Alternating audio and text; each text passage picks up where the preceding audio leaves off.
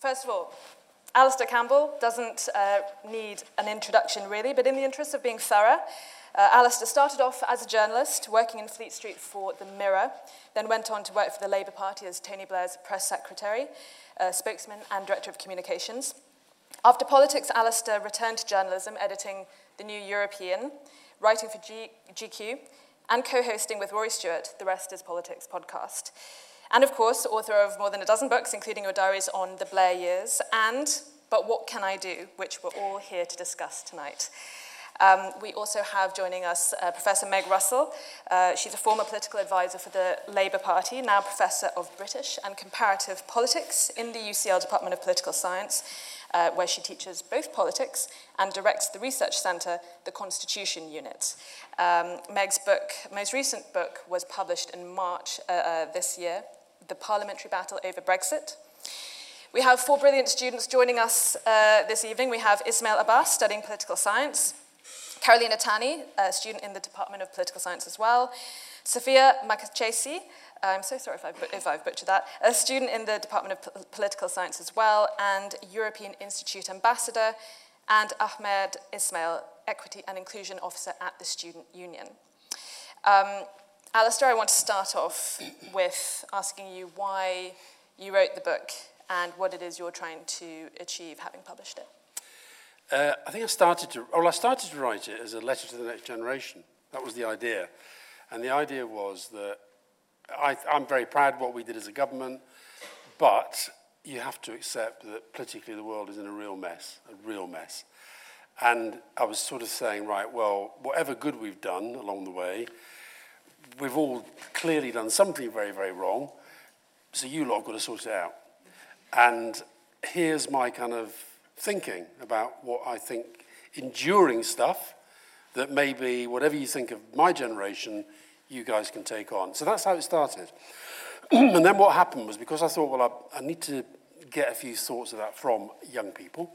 So I sent it to probably about 10 to a dozen young people that I know, some in my family, some outside my family, people I just got to know through doing various things. And the stuff that came back made me do a completely different sort of book. And I guess, but what can I do? The title comes from the fact that that's what people kept saying. You know, I think politics is broken. I think this country's had it. I think Brexit's a disaster. I think the party system doesn't work. Da, da, da, da, da, all the stuff that you hear all the time. But what can I do? Or, but what can I do? Or, but what can I do? You know, so it was just that sort of. And so I, I thought I'd sit down and try and answer that. And so it goes through three stages, not all of the same length. The, I, I warn those who, who, um, who do read it and or who buy it for others because Christmas on it, it just it just comes along like that. You, in no time, it'll be here. Um, the first third is unremittingly depressing. That's the analysis of kind of where we've got, how we've got to where we are. That's about populism, polarization, post-truthery, which kind of started really in the modern age with Putin. Trump's a big symbol of it, but actually we've seen some amazing examples of it just this week in, in Manchester. Um, then the second part is really kind of how do you look after yourself? How do you, how do you survive in, in what, is, what can be a really unpleasant environment? And that's, that, that's where I do a lot of stuff about mental health and resilience and that kind of thing. And then the third part is like, I've explained how bad things are, I've explained how horrible it can be for you as an individual. If you're still with me, right, here's why it's still worth doing, and here's why I think we have to do it, and here's how, technically.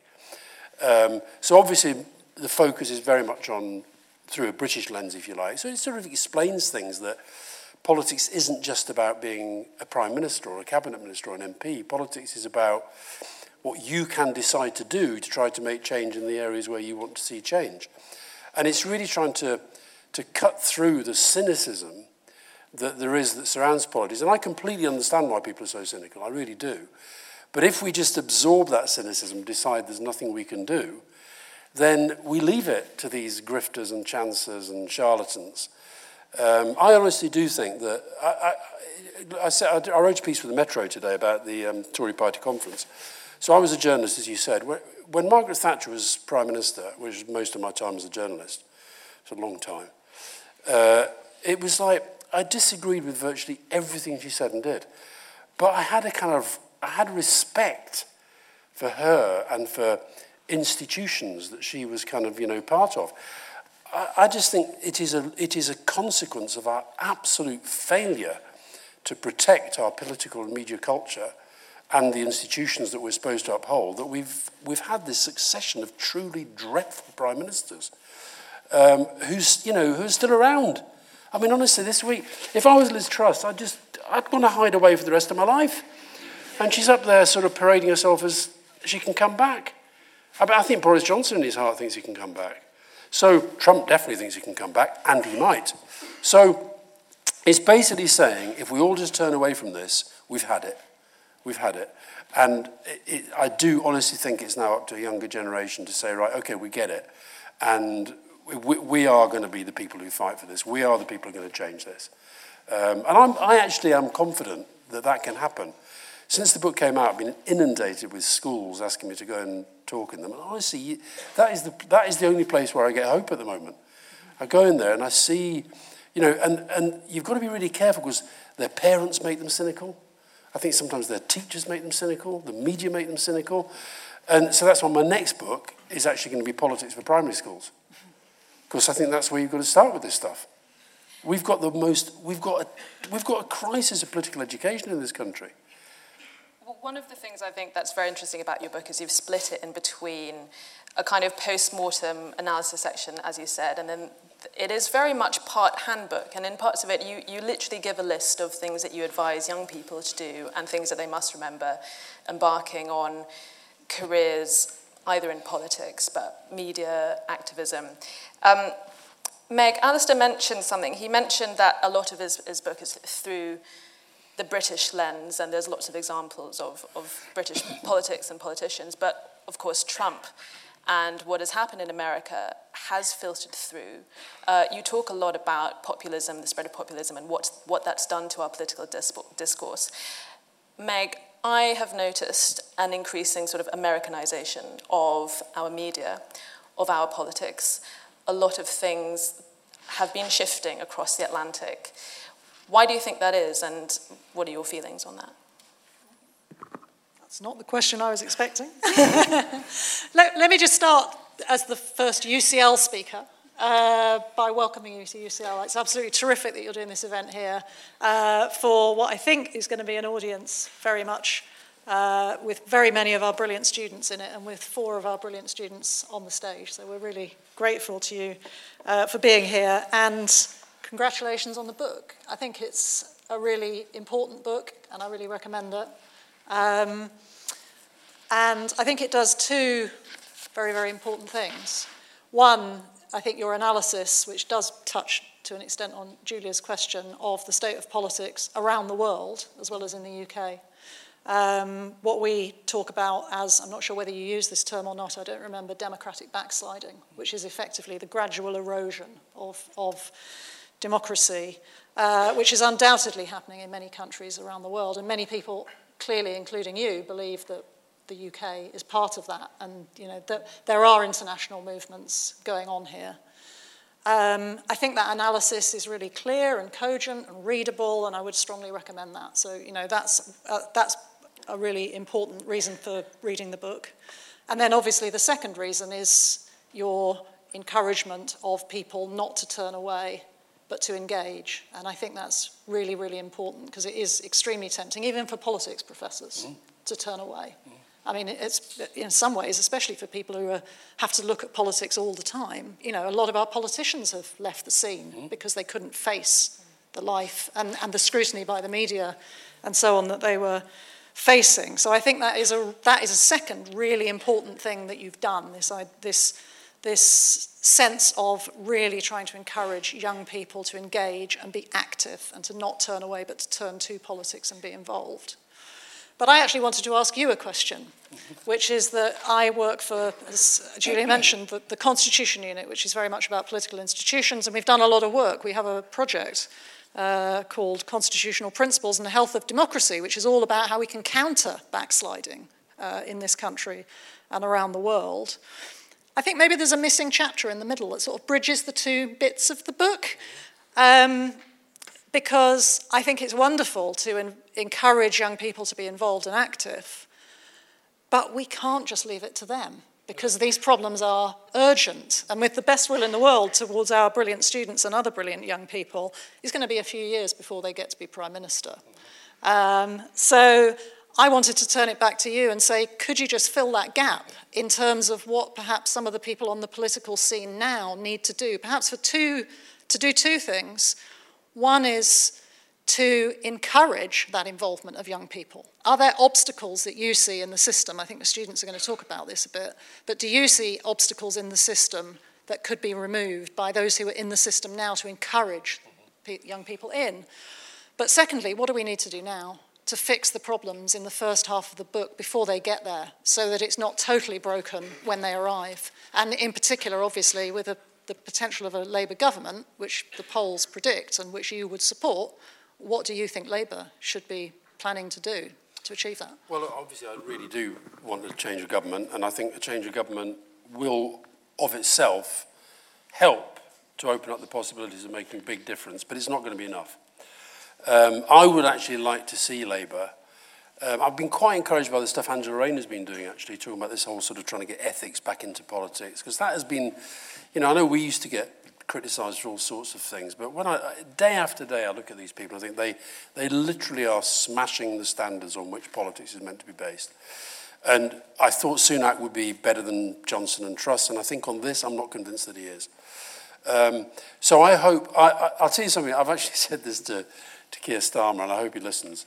Uh, I'd really love it if he stood up at some point in a very, very prominent place, maybe during the campaign, maybe before, and said the Nolan principles that John Major brought in honesty, openness, objectivity, selfness, integrity, accountability, and leadership they're as right for today as they were then. We've got to restore them. And I'm putting every single one of my team on notice that if they break any of them at any time, I don't need an ethics advisor, I don't need a privileges committee, they're out. And I just think that of itself could transform things.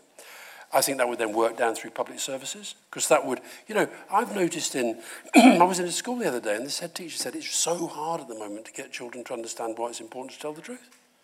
And they literally say things like, well, Boris Johnson did it and he's the Prime Minister. Donald Trump does it and he was the President. So that's the first thing. I think the second thing I'd say is that too many of our MPs, and we've seen, we've seen it this week, it's been like watching a parallel universe. Uh, too many of our, our MPs honestly think that they are in a, a separate, superior world to where real people live. And they've got to rebuild that sense of politics being in communities all the time. And I don't think enough of them do that. The best MPs, I think, still do. The best councillors definitely do. So that sense of making people understand that politics isn't just about them, it's actually about the people that they're meant to be, meant to be serving. I would lower the voting age. um, I, was this, I was in this primary school the other day, and I I was, one of the kids said, why do you have to be 18 to vote? And I said, well, you know, that's the year, that's when we're technically deemed to be an adult, we can make our own decisions. I said, I'd, I'd lower it to 16. And this kid sitting there, he's about seven, he said, what's wrong with five? and, and, and actually, you know, and it's, I, I would think about, I'd certainly find ways of encouraging, you know how we we, when you go to school, you're encouraged to run around the playground. That's really good for you. Exercise every day. I think we should encourage children that politics is actually good for them. In that, what is politics? Politics is talking about stuff to try and make decisions about things that matter. That's all it is. Well, I, am keen to get our young yeah, people yeah, on the panel yeah. involved. So I want to hear from every single one of you. What do you want uh, the older generations? What do you want the generations that came before you to know about the barriers that you guys face in getting involved in politics, in talking about politics, and getting people to take you seriously about talking about politics? Um, this is obviously a really difficult time for students. There's the cost of living crisis, student debt. Um, a lot of campaigning and activism is unpaid. These are serious things to think about. So I want to hear from all of you about what you want other people to know about the challenges in getting involved in politics? Wonderful. So I think I'll begin uh, by something that everyone's afraid to admit, but it's the harsh reality. P- private sector jobs versus public, se- public sector jobs. It's like a tug of war. how, you know, do we want the high paying private equity investment banking job or do we want the slightly lower paying, you know, job in politics? And I think there comes a point where we need to place a value on what we stand for, especially financial value. How much are we willing to sacrifice to get things done? Are we willing to sacrifice that big paycheck from the investment banking job just to see a change? So I think that's one big issue that we see in our youth, uh, sort of you know, lack of financial reward, but it's a reality and we have to put up with it. Um, so I think that's something that everyone's very afraid to admit, but it's a startling truth. And another, you know, sort of misconception that I really sort of dislike is that I'm not going to get into politics because I don't have enough knowledge on it. Do you seriously think that our politicians have knowledge on politics? You know? Um, That's what the five-year-old said. exactly. the five-year-old's probably smarter than a few MPs in there. So, um, you know, I'd say having that political jargon is just a load of bureaucracy. You know, politics is about standing up for something and standing up for a message, and everyone has a moral framework. So why can't everyone get involved into politics? So I think that's definitely another issue. And something that's overlooked in politics is policy. Um, so, you know, if leaders are not following the science, how can we make meaningful change in policy? If Trump is t- telling people to drink bleach to cure COVID um, and not following the science, how can we make meaningful change in policy? So I think that's some of the issues that come with you know, youth involvement in politics. I'm sure my peers will touch on a few others that I have in mind. Wow. I don't think I can top that amazing intervention, but I will bring up something else.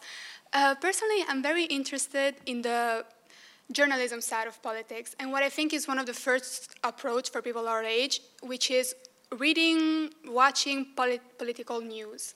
And my lovely roommate is here in the audience somewhere, and I was having a talk with her about reading the news, and mainly through platforms such as social media like Instagram.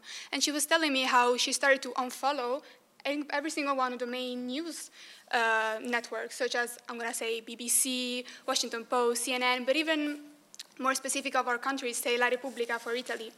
And I was thinking about what she said, and I started to really look at what information we are told firsthand. So these are type of the posts that the BBC or newspaper would put for people not only who the ones who are interested into politics, so that will actually look to it, but also people who maybe are not, but want to be aware of what's going on in the world. And it's just fluff. I don't know how to explain. It's like really um, masquerade of what the real political news are. And it's just, we laugh about it, it's hilarious, and we ask ourselves, are these really the real news? And I think that we come at a crossword, crossroad. Either we stop on following them, and then we're like, well, what stops us from not following the news at all, since we're not following the big newspapers? Or we look at alternatives. And I was really surprised. I was talking with people from my cohort, and I was asking them, asking them, well, where do you get the news? And many people said, well, alternative, alternative newspapers or Instagram pages. There's a really famous one called So Informed, which is a very old woman that runs this page and just posts about news. And so many more people follow that kind of thing. That's kind of young generation led information because we just find it more trustworthy. So my question is, if we cannot trust what we should be able to trust, the big newspaper, well, how are we expected to get involved in it? Because we really don't trust the first information. I, I think that's a really important fact, and I, and I, um, uh, I really want to come back to it, but I want to hear from our other panelists. I would love to come in after this point because I think mine fits very neatly um, with what you said. Um, and you do, sorry, touch up on this in the book on multiple points and you did now, um, it's how far removed politics feels um, from us, especially with all the culture war stuff. Um, and I find, one thing in your book that I find interesting, and I think is a great example of this, is when Tony, uh, was it Tony? Tony Blair was going around um, arguing in a council estate on atomic energy, mm-hmm. and the woman was telling him, "I care about the rats that are running around my flat." And this is how it feels like in terms of a student who has their course, who has part time work, who has so many things going on where it's like, it's hard to get through the day, mm. let alone think about something that's so far from us, especially when they're talking about things that affect a very small subsect of the population and it's polarizing groups against each other. Um, someone with so much going on could look at it and say, well, I don't really want to be involved, um, especially within the context of these culture wars where it's brought up in the frame of disagreeing agreeably, which is what we're doing here, but we're actually doing it to, instead of just screaming at each other. And oftentimes these debates come from a position of power on the person, a position of privilege from the person asking and from the person disagreeing, um, especially when others involved, it's their identity on the line. Um, with all the culture war stuff, we know um, it very much likes to target uh, minoritized groups. So within that context as well, when a politician or someone who is disagreeing mm. leaves the context and goes home, they've left the conversation. But when someone on the other side of the conversation as well leaves the conversation as a black student, as a trans student, as whatever, they still carry that identity with them. Um, so even that framing within the culture was of actually disagreeing is wrong, um, and it further uh, serves to distance us from politics, I think.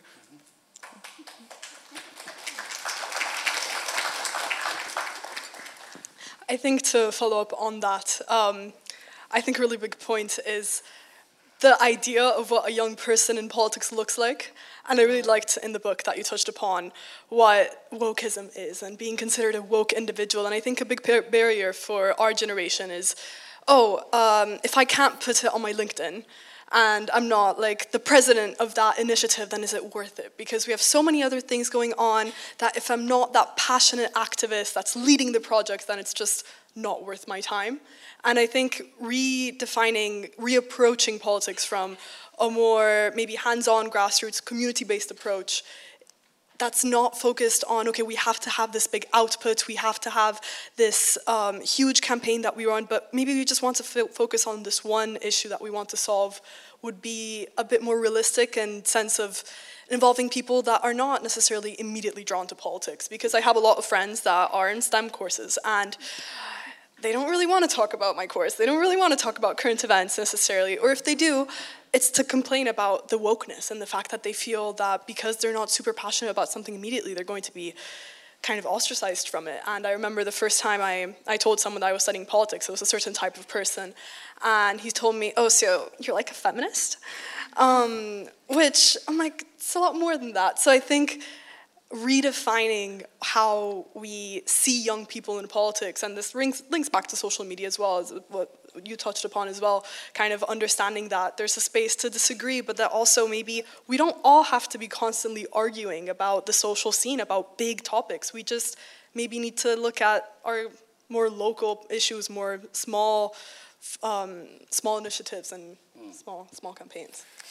I think wow. the idea of disagreeing well is something that the UCL Policy Lab are, uh, they've been doing a program on this. This is something that you, you've sparked a bit of a trend, Alastair, on this idea of, of political frenemies and disagreeing uh, agreeably. agreeably, which I think is really important. And I think all of those answers have touched upon this new divisiveness uh, and, and, and tribalism that we are seeing that is, that is being incredibly corrosive to our politics. And that's something that we are seeing, as you say in the book, in our media and our politics.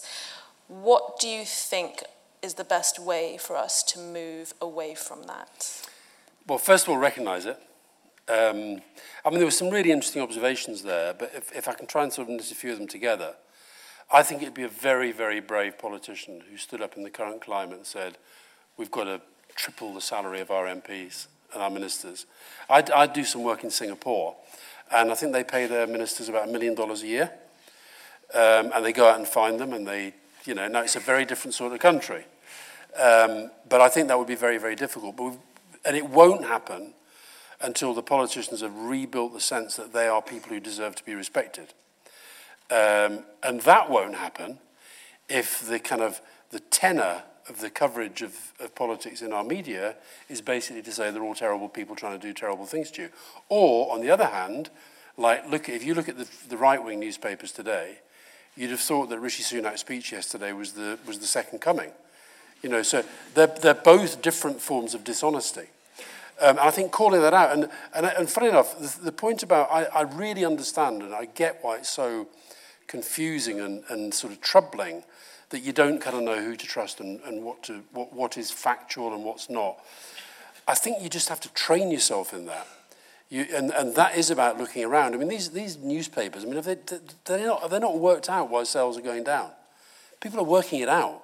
Um, television. I was at a thing this morning with it wasn't the young people, it was like it was business audience, and they were doing one of those instant word clouds about where they where they get their news and what, what media they follow.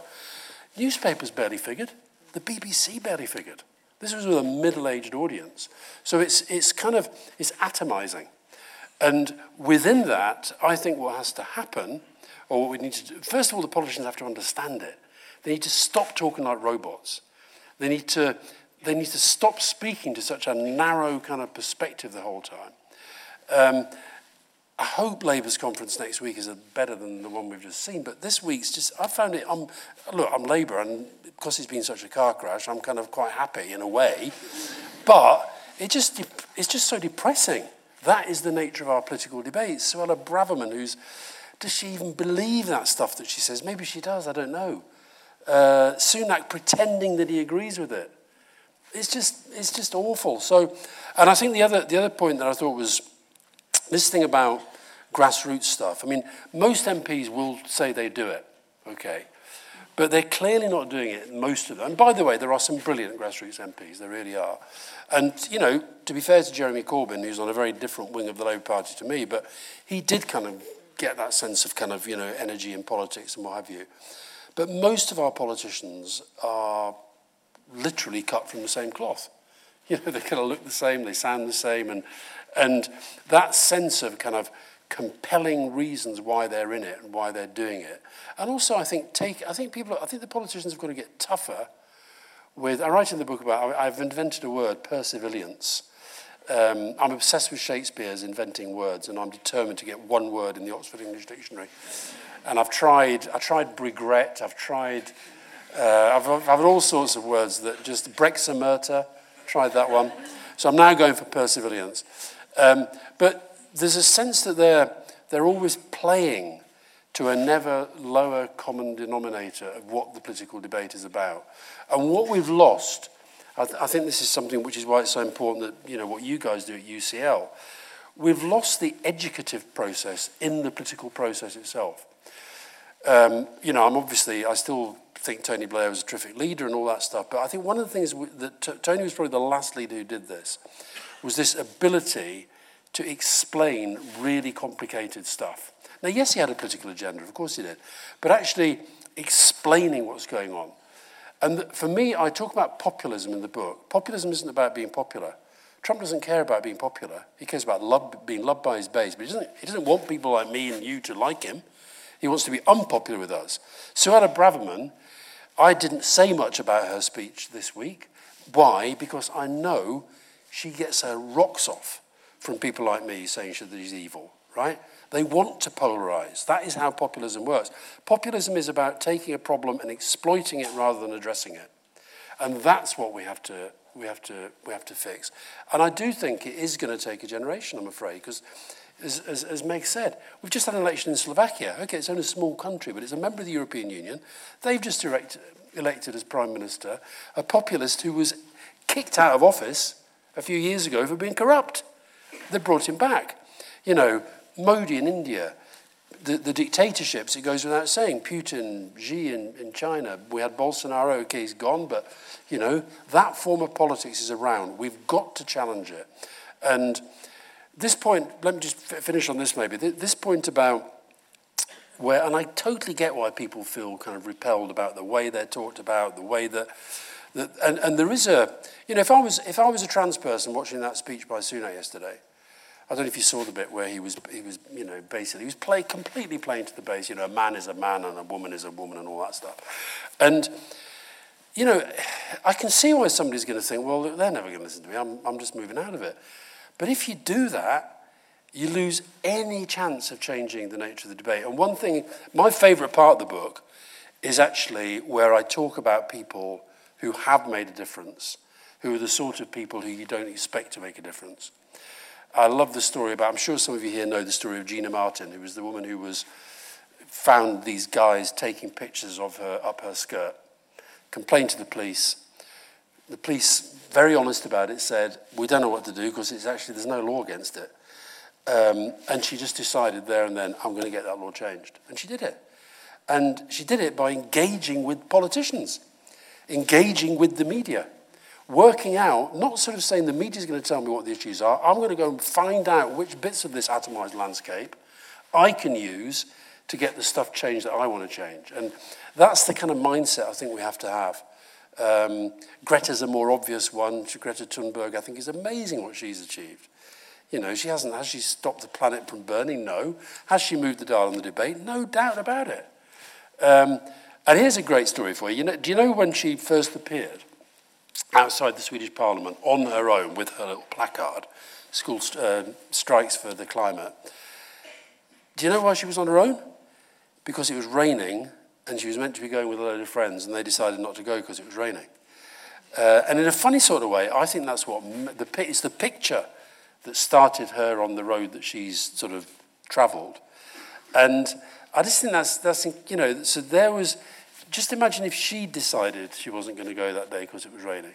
There's something I just want to touch upon because you're right to, put out, to point out Greta as a really inspirational young person in politics, but something I, I, I do want to to, to hear from, from, from everyone is about the price of, of a life in politics and the toll that it takes because the job description has changed uh, quite a bit for MPs. I mean, Meg, you have worked in politics. Um, I wanted to ask you, there was an interesting article by Charlotte Evers, uh, Ivers of the Sunday Times who did a long read recently on why so many politicians under the age of 40 are quitting. Now, quite she a few of them. review of my book, no, let's not get there.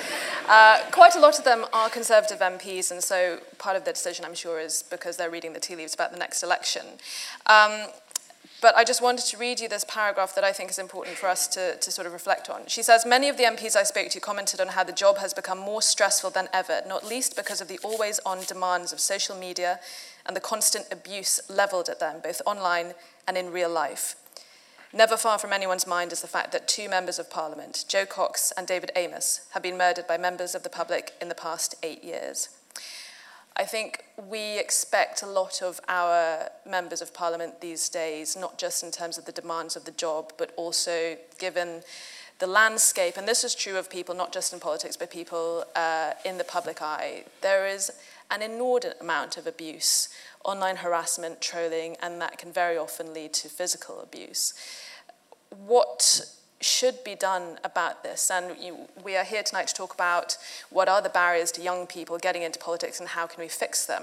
How can we persuade young people to go into politics when it is increasingly becoming something that can very often be a risk, can cause damage to your mental health, to your family life?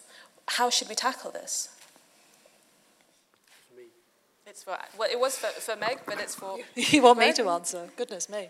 Uh, well, I think. You don't have to if you don't want I mean, to. One of, one, of, one of the things that we're thinking about at the Constitution Unit, this is only going to be a partial answer because I think it's a really, really difficult question. But I do think that the good, good behaviour and role models need to come from the top. And in our book, which you were kind enough to mention, my, which my co author Lisa James may be here, The Battle Over Brexit, that was obviously a, a terrible, kind of poisonous time in politics. The, the debates in the, in the House of Commons became so unpleasant and people were so polarised and there is a moment that we recall in the book quite late on, which you'll remember Alastair, I'm sure, just after um, the Commons had come back together after the prorogation decision in the Supreme Court, when we saw the British public was polarised with respect to the role of Parliament and with respect to the role of the court. So you had Leavers in opinion polls saying that they supported the prorogation and Remainers mm. um, being against the prorogation, Leavers being against the Supreme Court. So we're polarising people with respect to our core institutions, the, the Supreme Court and Parliament. Um, and do you remember that intervention from Paula Sherriff? She mm. said to, to, um, um, to, to Boris Johnson when he was being very unrepentant about his very divisive language she said, People in here are receiving death threats every day of the week. And what was his reply? I've never heard so much humbug in my life, was his reply. And John Bercow was very um, exercised about it. Lots of people were very exercised about it, about it at that time. And most recently, over the Johnson uh, Privileges Committee inquiry, obviously we've heard the stuff about the kangaroo court and so on. I think our politicians actually need to take more responsibility for treating and talking about our political institutions with respect. And I mean, not using that kind of polarizing language. We're going to see a new parliament probably in 2024. And I actually think one of the things we would like to do is get engaged with the new intake of MPs mm. to encourage them to think about the, the constitutional, the bigger responsibilities that they have beyond their own parties to actually protect mm. our political system and, the, and our discourse. Um, when I said earlier that I, I, think that's you know, I'm not convinced that Sunak is, I mean, okay, he's probably not as big a liar as Johnson and he's not as utterly useless as Truss, but it's such a kind of low bar. Um, but I thought that dig, I don't know if you saw the speech yesterday, but the, the, the crack he made about Nicola Sturgeon was really, really low and possibly contempt of court. Uh, I don't know if you saw. He basically says she wants to go. She wanted to go down in history as the person who broke up the UK. She's going to go down for something else. I mean, that was that. I thought that is kind of you know low. Um, the, the, by the way, you mentioned John Bercow. Our, our motto, when I told this to Rory Stewart live on the podcast, he was appalled. John Bercow was the person who gave me that motto. Disagree agreeably. He said, The trouble is, in this parliament, we've lost the art of disagreeing agreeably. And that is where the, where the idea came from. That is what we try to do, disagree agreeably. But I think in this, this thing about private, private family life and all that, I, I understand it. I mean, of course, you've seen people murdered. It's horrific. Um, and that goes back to the point about rebuilding respect for politics and politicians. And the politicians, this is where Meg's right, have to take the lead in that. I remember when John Smith died, John Smith, former leader of the Labour Party before Tony Blair, when he died, you'll remember this, there was like days of may this herald a gentler politics. Everybody coming out saying how marvellous it was, how sad it was. And then within a week, everybody's back to that because that's the way our system works. Now, I think you've got to be careful not to drive that passion out. But if you, if you infect that and lace that with this polarizing post truth stuff, then I think we really are on a dangerous route.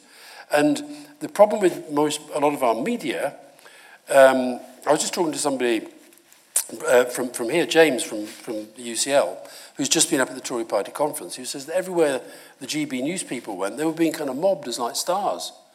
Why? Because they are now part of the polarizing team and they're being used in that way. Now, the rest of the media should be challenging that, but they're not. They're playing the same game because they're seeing that it might work. So, we as consumers, what can we do? What power do we have? I'll tell you what I've done. I've stopped reading them all. I get the FT at the weekend, and that's it. Uh, I, I read books, not newspapers. That is, that is the way to kind of ed- educate yourself days. You're not going to get much, you're not going to miss much. If you never ever saw the Daily Mail again in your life, you would be happier, healthier, and better informed. Believe me. We have um, a question. we, we have a question from sixth formers from the UCL Academy. Alastair, do you think too much of the debate at the moment is about government failure and not enough about what the opposition has to offer? And what is it you think they do have to offer? Ah, well, here's a good, right, okay, let me throw a few things out to the audience. I'm going to give you three options here for who will be Prime Minister in two years' time. A. Sunak, B. Starmer, C. Somebody else, okay? Hands up who thinks Sunak will be Prime Minister in two years' time. God, after their amazingly successful conference, I understand. We've got one guy. Hands up, two guys. Hands up who thinks Starmer will be Prime Minister. Hands up who thinks somebody else. Okay. So Starmer wins, somebody else second, Sunak third. Um, hands up in this very educated, politically engaged audience who could come up here now and tell me five things that they know will be different by electing a Labour government.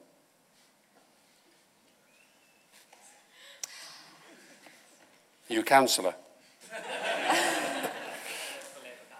You work for a Labour candidate, okay. Give us, come on then, have a go. Have a go. Come on. Here we go. You're going to try it. Okay. Green economy. Yeah. Via. How? Investing in. Yeah, the GB Energy Bank. The GB Energy Bank, yeah. Two? I only started last weekend. Okay. Two? Um, fixing NHS and providing uh, well, better social care. Yeah, okay. what does that mean? Hey, give the guy a break. He's only started last week. Yeah, three. Growing the economy. Just leave him alone. The big bully. Bloody Tories getting everywhere.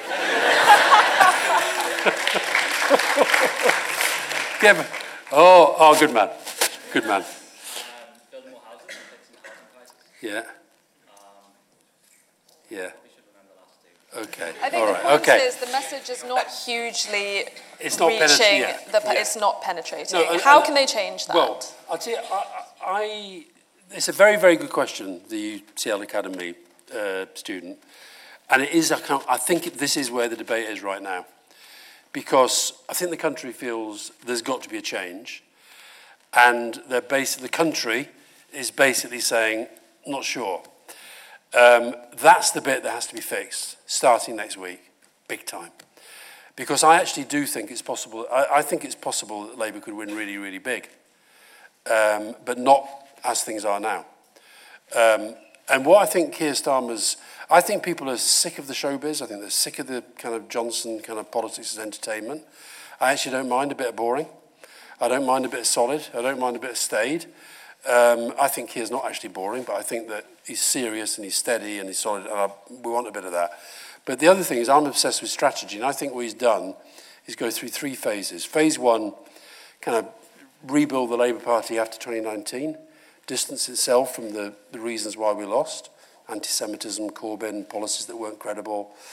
Uh, that's stage one. Stage two was show that the Tories have had it, not, not on your side, incompetent, corrupt, all the things that, that we've seen. And stage three is now going to be the difference. And ultimately, you can get over the line with the first show of hands. You can get over the line with that, just. But if you really, really, really want to win and get a majority that allows you to make change, you've got to win pretty big. And I think the key to that is, in a sense, I hope next week we don't see too much Tory bashing. Uh, I hope we see, I want you to vote Labour because if you do this, if you do this, and it's got to be clear.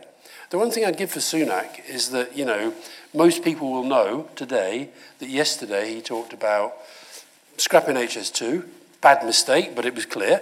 Um, big change on smoking, actually probably okay. Um, and then reforming education and the exam system 18. There was, there was a clarity to it. There wasn't a, there wasn't a political or intellectual coherence, but it was clear.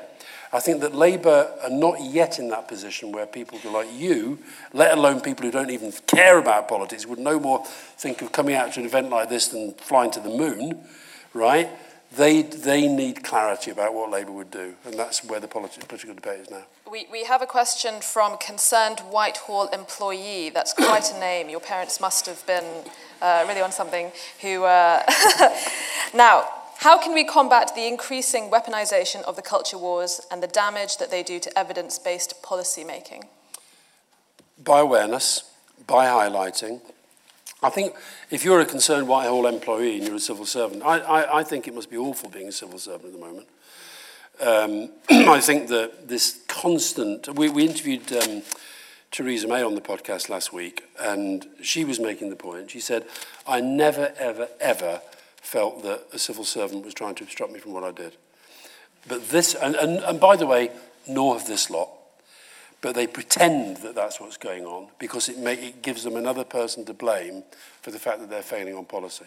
And it's part of, it's part of this populist strategy. Blame other people for things that you're failing to resolve yourself. So what I would say to the Conservative Whitehall employee, hang in. Uh, I completely understand if you don't, but I would hang in because I do think that if there is a change of government, that has got to be a big part of the change that comes. And the point I make to Labour, this is the kind of stuff that actually doesn't cost money. Treating people with respect telling them actually they're not the blob, they're not seen as the enemy within, they, they are respected. We do want to get back to a place where civil servants give advice knowing that even if the minister disagrees with that advice, they're not going to blame them. That is a big part of how our politics should work. And we do, obviously, this may not be on, encourage our young people and our excellent UCL students to go into the civil service, don't we? Because many of them do. Um, Yeah. And, uh, yeah. Actually, Theresa May said that. She, she actually said, she said, my experience, now Theresa May was a pretty controversial politician in lots of ways, but she said, so far as I'm concerned, the civil service was the jewel in the British crown. She said that. Um, so hang on to that for about a year. And that is kind of le- leading, leading from the top with the right kind of messages, which is exactly what I was saying politicians need to be doing. Yeah. Yeah. This question, I think, is really, really important. It's one that I'm very interested in. Um, oh God, this page keeps refreshing and moving all the things. Jay Bradshaw asks, what can we do to address the rising concern of AI creating, generating false materials, potentially leading to an influx of misleading propaganda in politics. I mean, you just have to look at all of those deep fakes of President Obama launching nuclear weapons on North Korea, all this kind of stuff. But we're also seeing it play out in real time with Ukraine. We're seeing a lot of it, and we're seeing a lot of that um, spread very unhelpfully by the likes of Elon Musk, who's totally colonized Twitter, which did used to be the public square, and it's now a hive of a lot of dangerous misinformation, and we are seeing the corrosive impact on that on politics. What, what do we do about, about AI and about Well, funny enough, that's the thing. This thing that I talked about earlier, where people it was it was a discussion about AI, and I'm, I'm not a, I'm not a technic. I'm a real technophobe, but I'm I'm very very interested in this this area. I was sent something the other day, which was a de- it was a TV debate between Trump and Biden, and it was I could tell after a while that it wasn't real, but it was close. It was very, very close. And Biden kept stumbling and he kept losing his place and he kept losing his words. And then when he walked, he fell over. Uh, no, don't laugh. Don't laugh, please. Um, and, and that, by the way, that laughter thing is really important. We've got to th- I think that what we've lost in our politics recently is seriousness. Johnson became prime minister by making people laugh. Just think about that. Um, you know, what was the big turn? People say the big turning point in his career was when he was invited on to Have I Got News for You. This thing of politics as entertainment. Your man, Mr. Berlusconi, when I say your man, I mean your fellow Italian, not your man. but, you know, Berlusconi, he was a massive driver of this. He was the first who really understood the linking of media and politics and turning it into a form of entertainment. And that's become the norm. Now, we have to challenge that. I honestly say to people, I remember Tessa Jowell, who some of you, remember, who was a really nice, wonderful woman, minister in our government, great woman, terrific politician. But I remember once we were staying down with her at her house and, and we were watching um, one of those pop idol or one of those bloody competitions, that reality TV things. And she really liked this guy who was called Andy the Postman. And she was sitting there all night voting for Andy the Postman, right? And I said, What the hell are you doing?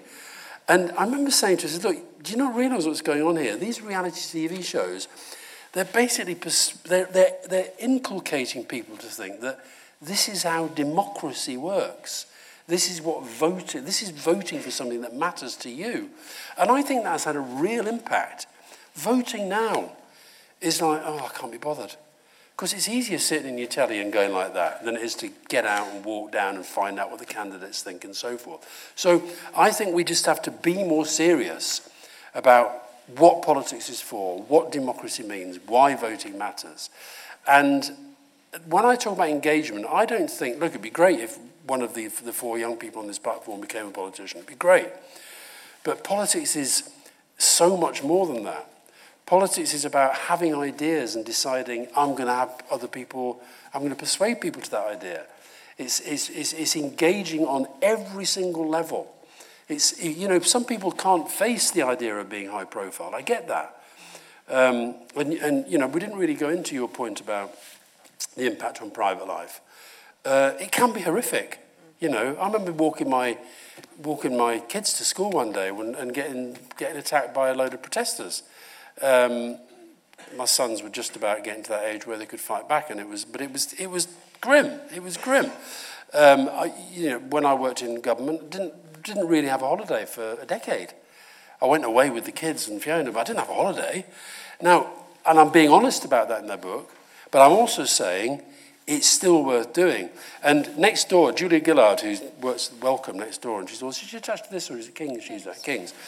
And I interviewed her um, not long ago and said, honestly, if an 18-year-old young woman came to you and said, look, I'm thinking about going to politics, but I see what happens to people like you. People who haven't seen it, by the way, Google Julia Gillard's misogyny speech. Mm-hmm. It's of the best speeches ever made, and it was about misogyny in Australian politics. And I said, would you really honestly say to that young woman, you should do it? And she said, she said, do you know what I'd say to them? I'd say, I had a lot of hate on the way, but I don't remember it. What I remember is the fact that I was able to do stuff that changed people's lives, and you have to hang on to that. The oh. stuff, the social media, in the end, I say to my, my daughter's a comedian. She gets upset sometimes by reviews and stuff like that. I say to her, look, why do you care what these people think? Mm. Care about what I think. Care about what your mum thinks. Care about what your friends think. Don't care about this other nonsense. And I think we all have to, that's how we get self-protection. I want to squeeze in a few more questions. Malika says, uh, she, she, asks, you, you, mentioned that all MPs sound the same and look the same. How can, we, how can we encourage more working class people to run for Parliament and feel more valued in politics. How can we get debating in state schools and things ah. like that? Public speaking. Ah, well, I, I'm really, really pleased that Labour have gone for this thing of oracy. Um, I mean, the public schools, the private schools, they just take this stuff for granted. Eton has got a million, a multi-million pound debating chamber, right? And there's old Rishi telling us that he's the guy to give us. Anyway, I won't go. Um, so, but I, I, I think this this point about working class. So here's the thing this, this, is, this is the way lying in politics works. I would make the case that Keir Starmer is probably the most working class leader of the Labour Party of my lifetime, if you look at his background. As you may have heard, his dad was a toolmaker. and you may have heard his mum was a nurse. Um, and he came actually from a very, very quite a tough background. And there they were yesterday talking about aspiration. He became a lawyer. I think he was the first person in his family to go to university. Became a lawyer, became a very good lawyer, became DPP. As a result of that, was with our ridiculous honours system. I hope you're against that as well. Please tell me you are. Might have to disagree agreeably here. Um, but a knighthood goes with the job, Sir DPP. So he becomes Sir Keir, right? And then Boris Johnson, as elitist as they come, Eton, Balliol, Telegraph, all that nonsense, he starts attacking Starmer as an Islington lawyer. It's Keir, who's never ever lived in Islington in his life, and Johnson, who has not only lived in Islington, but probably fathered several of his children there. right? So that's how it works. It's incredible. Um, so I would say Keir's you know, if Keir becomes Prime Minister, he's basically from a working class background. I think we're back to tropes here. Like, we think of the working class as like, you know, shipyard workers and miners, and the, a lot of those jobs have gone. I think how we should think of it is of people who've come from, you know, ordinary families. And there are quite a lot. I mean, you'd be amazed. I think I put them in the book. The stats on, in today's parliament, of privately educated against state educated. State educated wins by a mile. It's the fact that we've had such high profile people that has maybe skewed that debate. Added to which, here's one of my favourite stats, which explains everything that's wrong about this country. The Labour Party has produced six prime ministers in its history of 123 years. Eton College has produced 20. Think about that. That's what has to change. We have an anonymous question. Um, Thank you. Unlike, unlike in 1997, the Labour Party still lacked the support of the right wing press. Do you feel that this will make them vulnerable closer to election time? Um, I think it's less. I think they're less powerful than they were. I think what the right wing press do, and this is why I mean I love the BBC in many ways. I think it's a really important part of our culture. But the, but the one big thing that does my head in, they allow the right wing press to shape the nature of the debate that they cover. Um, Classic, give you a classic example from yesterday. Um, if a Labour leader had said what Sunak said about Nicola Sturgeon, that would have led several newspapers. And as a result, that would have been a big story on the media this morning. It didn't lead any newspapers. It barely got a mention in most of those newspapers. It's not been on the news. Um, and we see stuff like that happening all the time. Some of these corruption issues that have just been, you know, the whole COVID corruption. HS2. If I was still a journalist, I'd be asking, excuse me, where has all this money gone? And I think there'd be some very good digging to be done in there, but they don't do the digging. They only do the digging that sort of frames it for their, for their agenda. So that's where they have power. It's about it's the power of a mission as well as the power of character assassination. Now, there's a very interesting poll today. Um, I thoroughly enjoyed reading it. The only newspaper in Britain at the moment, they've polled, there's some, I can't remember who did it, but they've polled the readers of every newspaper in the country. The only one where the Tories still have a lead over Labour is the Daily Mail, and it's down to two points. So the owners of those newspapers and the editors of those newspapers are going to start to think, hmm, we just got to watch where the wind blows here. I don't believe we didn't win the election because Murdoch backed us in 1997. Murdoch backed us in 1997 because he knew that we were going to win the election and he liked to stay in with powerful people. I hope, Keir's had a taste of it, um, because what they're trying to do, they basically want you, the public, to think that everybody's as bad as each other.